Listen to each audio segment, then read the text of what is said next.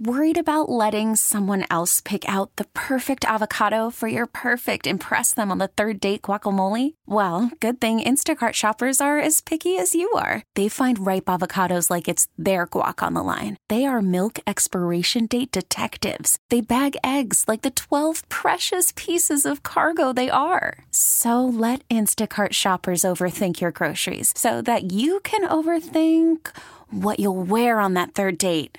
Download the Instacart app to get free delivery on your first three orders while supplies last. Minimum $10 per order, additional term supply. We get it. Attention spans just aren't what they used to be heads in social media and eyes on Netflix. But what do people do with their ears?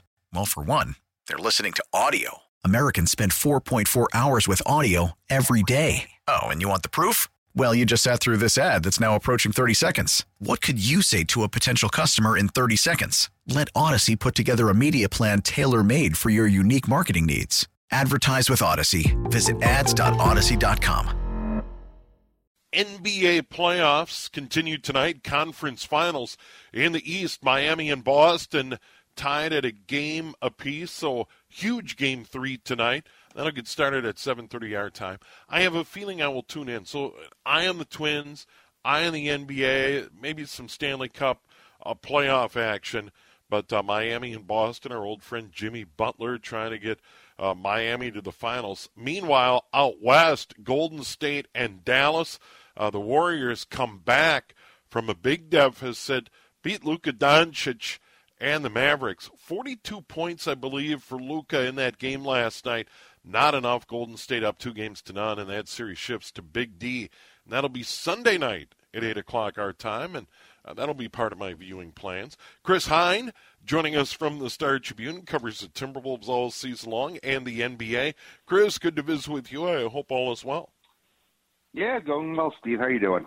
Yeah, good. Luka Doncic. You feel like if he had a little bit more of a supporting cast, uh, the Mavericks could be really dangerous. Even though they're in the conference finals, you get the sense that they're a little overmatched with the Warriors.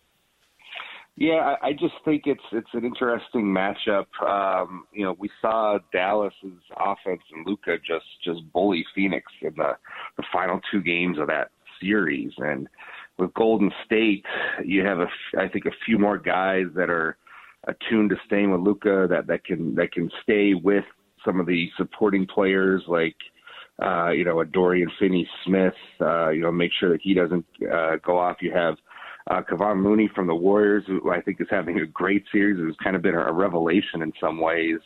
Uh, you know, inside for them. Um, you know, Dwight uh, Dwight Powell. Uh, you know, a couple couple times this year he killed the Timberwolves inside, and he did nothing last night, and to the point where they can't play him anymore. Maxi Kleber, same thing. 33 minutes, three points, one rebound. You know, Spencer Dinwiddie, 22 minutes. I'm looking at the box score here. Spencer Dinwiddie, 22 minutes, four points. Yeah. So I think Golden State, you know, Luka's going to get his, and they've adopted the uh, kind of kind of how they also played the Memphis series, which is okay. Luka's going to get his, uh, kind of with Ja Morant, but we're going to shut down the supporting players, and that's how we're going to win. That's that seems to be kind of what Golden State has said. Yeah, so Doncic uh, phenomenal, but uh, probably not enough. And in the East, Boston, um, as I said, huge game tonight. Obviously, game three, chance to go up two games to one. Um, and and the Celtics right now feel like the favorite, in my opinion. I don't know how you see it, but uh, you got to feel like whoever emerges from the East will be the favorite in the finals. But uh, with, with Golden State, and the way they're playing, and Steph Curry, who knows? I think, yeah, I, you know, if I had to handicap it, I think, you know, not really going out on a limb here that we we're probably headed toward the Golden State Boston finals, which I think would be highly entertaining. I think it'd be a close competitive series.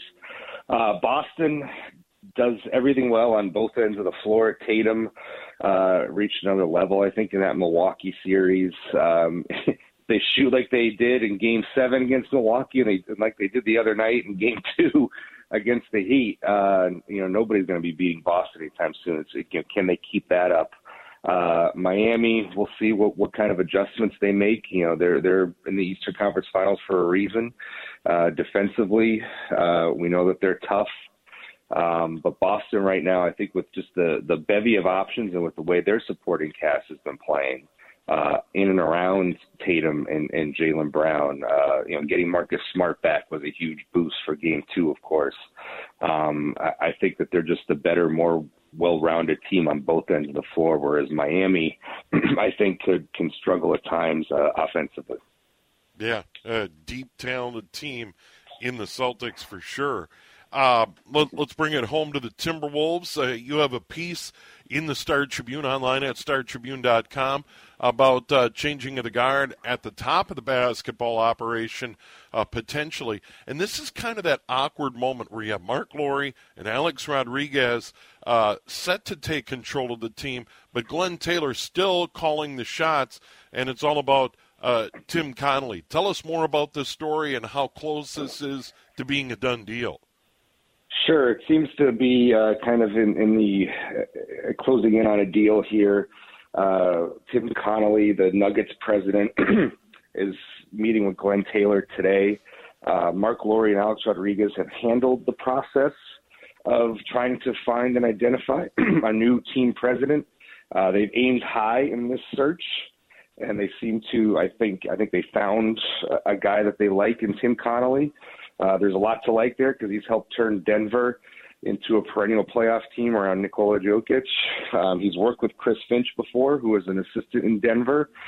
Um, and this is kind of the, the way the process has played out. Lore and Rodriguez obviously have uh, an enormous amount of impact on, on what's going to happen here because they are set to be controlling owners uh, in 2023. So they will have to work with whoever becomes the president, you know, for years going forward. But for the next year and a half, that's going to be Glenn Taylor, uh, who's still the controlling owner. So Glenn has to sign off and, and make the final call on any uh, potential hiring at the top of the organization here. Um, and we'll see how, how this process plays out over the next day or two here.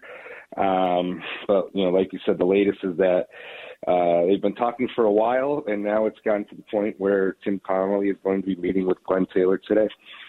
Yeah, and how how will this be structured as far as decision making goes with personnel, etc.? Do you have a read on that yet, Chris? I mean, when a team when a team president comes in, you know they're supposed to have you know autonomy over the roster, uh, over the coaching yep. staff, over over the front office. You know that's their that's their domain. But you know we'll, we'll see kind of how how how Connelly, if, you know, should he get the job? Should he accept the job? Um, come, what would happen to kind of the front office if he were to come in? What would happen to the to the coaching staff? I don't think anything would happen to the coaching staff. Uh, Chris Finch is locked in for four years. Connelly and Finch, like I said, worked together in Denver, so they're familiar with each other. Um, as for the front office, it's hard to say what would happen with Sachin Gupta, who's been running the show as the right. executive vice president. Um, hard to say what would happen there if he would stay on or if he would look to, to move elsewhere. Um, you know, so so that's a little tough to say at the moment. Um, and then, you know, we'd have a lot of questions to ask a, a new potential president about how he feels about the roster and the shape of the roster. And it's hard to say, you know, what he might think of you know, potentially giving Karl-Anthony Towns a supermax extension or, you know, where he stands on D'Angelo Russell, you know, things like that, where we would all have to find that out, I think, as we go along. So the, the Timberwolves did take a big step forward, but uh, once again, there was turmoil at the beginning of the season. We kind of forget about what happened right before the start of the season. Uh, a, a major move in the front office was made. Didn't seem to disrupt the, team, and they exceeded all expectation, doubled their win total, uh, pushed Memphis uh, to the absolute limit. You, you could argue uh, the, the Timberwolves probably should have won that series and, and didn't for whatever reason. Uh, so, so there are a lot of positives, but once again, uh, with, with, with the Timberwolves, uh, there, there's turmoil seeming to be lurking. Yeah, you, you know, it's it's inter- it's an interesting dynamic because that that was kind of what the what it was at the beginning of the season. It's it's highly unusual to fire a team president a couple weeks or a week before right. training camp, as as what happened with Gersson Rosas. But you know, at, at that point of the season, the roster was in place. Like Rosas had made all the moves over the summer. The roster was in place, ready to go. The Finch was here, um, and so it was at that point it was just kind of, all right, well, this is the team we got, eh, regardless of who the team president is or running the show.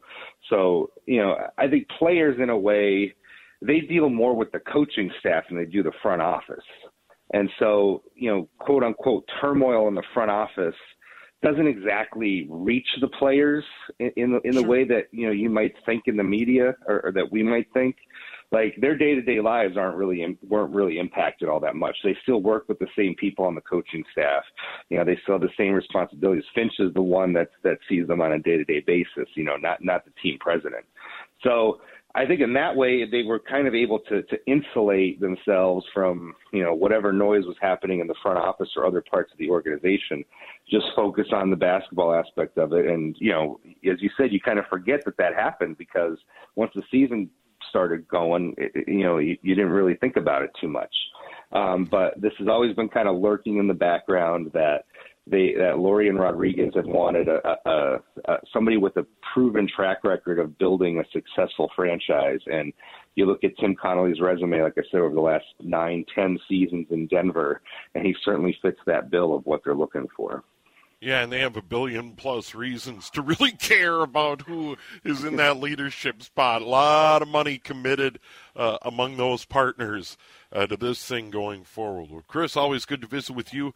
Uh, once again, uh, we'll continue to follow that story, and uh, I, am sure uh, you, will have it if Tim Connelly ultimately gets the okay from Glenn Taylor. We're going to try. right. Thanks, Steve. Yeah. I appreciate it.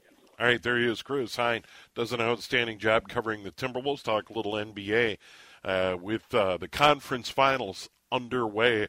Once again, in the conference finals tonight, uh, Miami, Boston, 7:30 start tomorrow night. Golden State at Dallas. the Warriors in command, up two games to none. We'll come back. Check the PGA Championship leaderboard in chilly Tulsa, Oklahoma.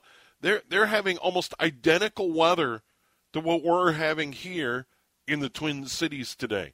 Temps in the 50s, cloudy and breezy. Uh, we'll, we'll, get you the leaderboard, and, and, you can tell the players hate it.